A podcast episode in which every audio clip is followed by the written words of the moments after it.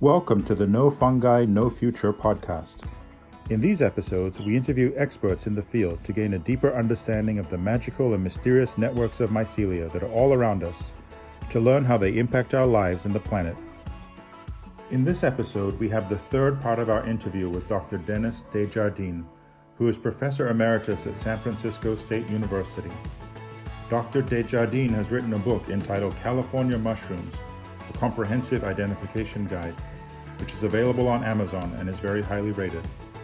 In this episode, we discussed whether cooking affects the nutritional and medicinal value of mushrooms, as well as how to identify edible mushrooms in the wild. Exactly. Awesome. Yeah. And and let's say you wanted to try and get some of this good stuff, uh, you know, throwing in a lot of mushrooms in your own cooking, right? Would would cooking affect the um, the uh, these bioactive compounds in any way? Okay. Um, well, you know that's an interesting question, and mm-hmm. and and so you can look at it as far as does does cooking affect the nutritional value mm-hmm. as well as the medicinal value of them? Okay. I think that's kind of the overall question. Right. Uh, right. Often when you cook, and if you're cooking in water or you're cooking in oil, mm-hmm. many of the minerals and the vitamins get either removed in that water that you're cooking in or get cooked in the oil and they're left behind in the pan and you have some and you have some reduced amount of nutrition because of that right wow. okay. however i will tell you there was an interesting study that was that was done in japan uh, about five years ago or so mm-hmm. uh, where they asked that question mm-hmm. does cooking affect the nutritional value and uh, and the medicinal value of mushrooms. Mm-hmm. They actually tested this. So they cooked them a number of different ways. They they microwaved them, they grilled them, they fried them, they boiled them, and then they tested the the nutritional value. So they looked at the ash, the protein, the antioxidants, and all that under all these different conditions in I think four different commonly eaten species, and then mm-hmm. came up with some results. And the mm-hmm. results are interesting. First of all, the way that I like to cook mushrooms and the way that most people cook mushrooms, which is to fry them, mm-hmm. Is yeah. the worst way. Huh. so, so typically you have the most loss in protein, the most uh-huh. loss in carbohydrates, and the most uh-huh. loss in antioxidants by frying them. So oh. frying is probably not the not the best way if you want to retain all of the goodness of the mushrooms. Right. Boiling causes a loss in antioxidants, but interestingly enough, it increases the level of beta glucans by wow. boiling them. And apparently, that, that many of these beta glucans are soluble in water. Mm-hmm. and releases them and it un- unbinds them from some of the other components in there, makes them more available. Right. I would say you would probably want to be drinking the water that they're boiled in. So put them in soup, in other words. Yeah, exactly. And right. you have all of it there. Yeah. Uh, microwaving and grilling mm-hmm. increases the amount of polyphenols that are in them, mm-hmm. increases mm-hmm. the antioxidant activity, and does nothing to the protein level and, and the other nutritional components in that. Wow. So apparently, if you want to get the best value out of, of cooking mushrooms, either mm-hmm. microwaving them or grilling them would be the best way to do it. I must say though that they that these people were not chefs. These uh-huh. are scientists doing this research. so they have nothing to do about texture or about uh-huh. flavor or anything else like that. I would never microwave a mushroom. That's I'm what sorry. I was thinking. That's surprising that it's, yeah, it, yeah. it would just terrible for texture, terrible for all of that kind of stuff. However, yeah. it does retain some of the, some of the goodness of, of, of the mushroom, right? Now wow. grilling is, is I have no problem with grilling.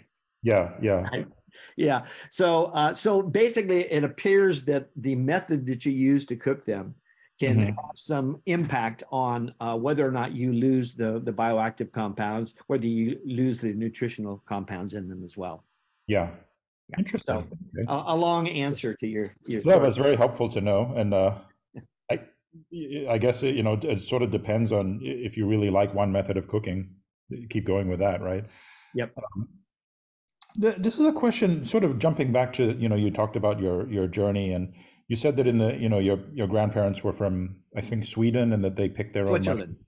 Switzerland. Sorry, Switzerland. Yeah. Right, right, right. Yeah. Um, so, kind of two questions there. One is if if people are going to, you know, for wild mushrooms, how do they generally know which ones are beneficial and which ones are not beneficial? Is there kind of an easy way to know, or is it yeah, the the the easiest way to know is to buy my book Okay. Uh, yeah.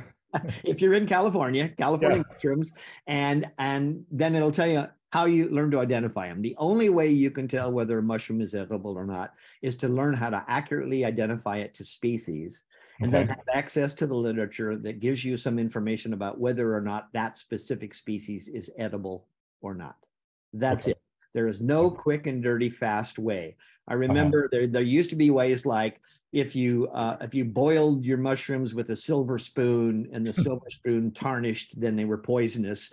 Or if you boiled your mushrooms with rice and the rice turned red, then they were poisonous. Well, the species that they did that research with had a, a, a, a red water soluble pigment, of course, and then it went into the rice and turned the rice red. And yeah, that worked there. But there's a hell of a lot of, of, of deadly poisonous mushrooms that would not uh, fulfill mm-hmm. either of those methods. There is no method. What okay. we can do is in the laboratory, we can test for the presence or absence of very specific toxins. Mm-hmm. And if if if if it registers positive, we can tell you that that toxin, that poison, is present. Mm-hmm. If it if it is negative, we can say it is not present. But that doesn't mean that it's edible. That just right. means the toxin we tested for was present or absent. Right. Um, many, probably most of the fungi that are considered uh, toxic cause gastrointestinal upset. Okay. And the compounds that cause gastrointestinal upset is a whole suite of different different chemicals, many of which in, in which combinations we don't know very much about at all. We just mm-hmm. know that when humans eat them, they get indigestion, they get mm-hmm. nausea, mm-hmm. and they get sick, and and that's it. The information that we have for most fungi about whether they're edible or not comes from human consumption data. Okay. That's it. Somebody eats it, reports it that en- ends up into our lexicon. We we know you know there are reports of this being edible. Then we can go in and, and look at it and test it and see whether or not it has specific sets of compounds. But uh, you know as i said we would only know yeah. whether those specific compounds were there and not any others that we hadn't tested for. So there's no real good way to do it other than understanding what species it is and having literature on it. Mm-hmm. now well over half, if not more like 80% of the uh, mushrooms that we know about, we have no information about their edibility. So every time I describe a new species of mushroom, people ask me, well, can I eat it? Mm-hmm. And, you know, I glibly say, sure, you can eat any mushroom at least once. uh, yeah. But the answer for most of it is is I don't know whether you can eat it. This is a new species. I'm not going to eat it. I'm going to keep it as a voucher specimen so we can study yeah. until we find a lot more of it.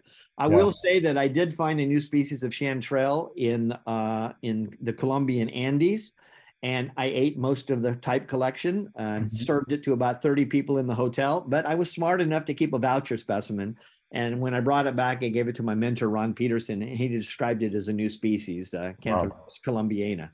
So, so, and we could report, yes, it's a good edible. You're still here to report on it, right? So that's we, had to, we had the report on wow. it. Exactly. Yeah. So, wow. so to you know, to answer your question, no, there is no good way. Mm-hmm. What we have to do, mm-hmm. anybody that wants to go out and collect wild mushrooms for the table, needs to learn how to identify them accurately. And there are a number of good books out there, mm-hmm. a number of field guides from the East Coast. There are a few from the West Coast here as well. Excellent mm-hmm. with, with good uh, photographs, good literature, and, and usually pretty good introductions, which tell you how to do it. Okay. Uh, here in the San Francisco Bay Area, there are five amateur mushroom clubs. Okay. that have monthly meetings that often have weekend forays during the mushroom season with thousands of uh, of mycologists, uh, uh-huh. mushroom enthusiasts that go out, and a number of workshops are held all the time teaching you how to identify the mushroom. So it takes, so, you know, my suggestion is get together with uh, uh, mm-hmm. somewhere in your community with somebody who knows a lot about mushrooms, yeah. buy some of the better field guides out there and learn how to do it if you want to collect them. Don't just go out and pick any mushroom and eat yeah. it. It's not a good thing to do. Yeah, it sounds like it.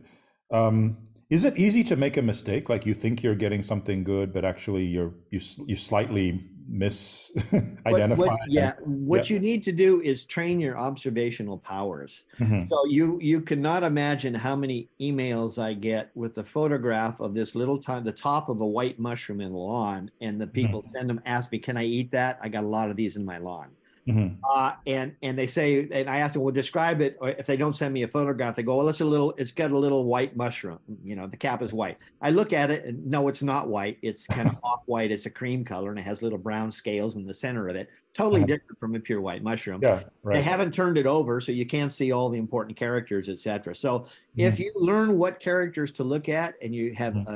a, a good observational skills, yeah. You, it's easy enough to tell the the edible mushrooms from the look-alike mushrooms, mm-hmm. but you have to know what to look for, and that's why you need to you train yourself to right, right, right, to look for the right ones. Yeah.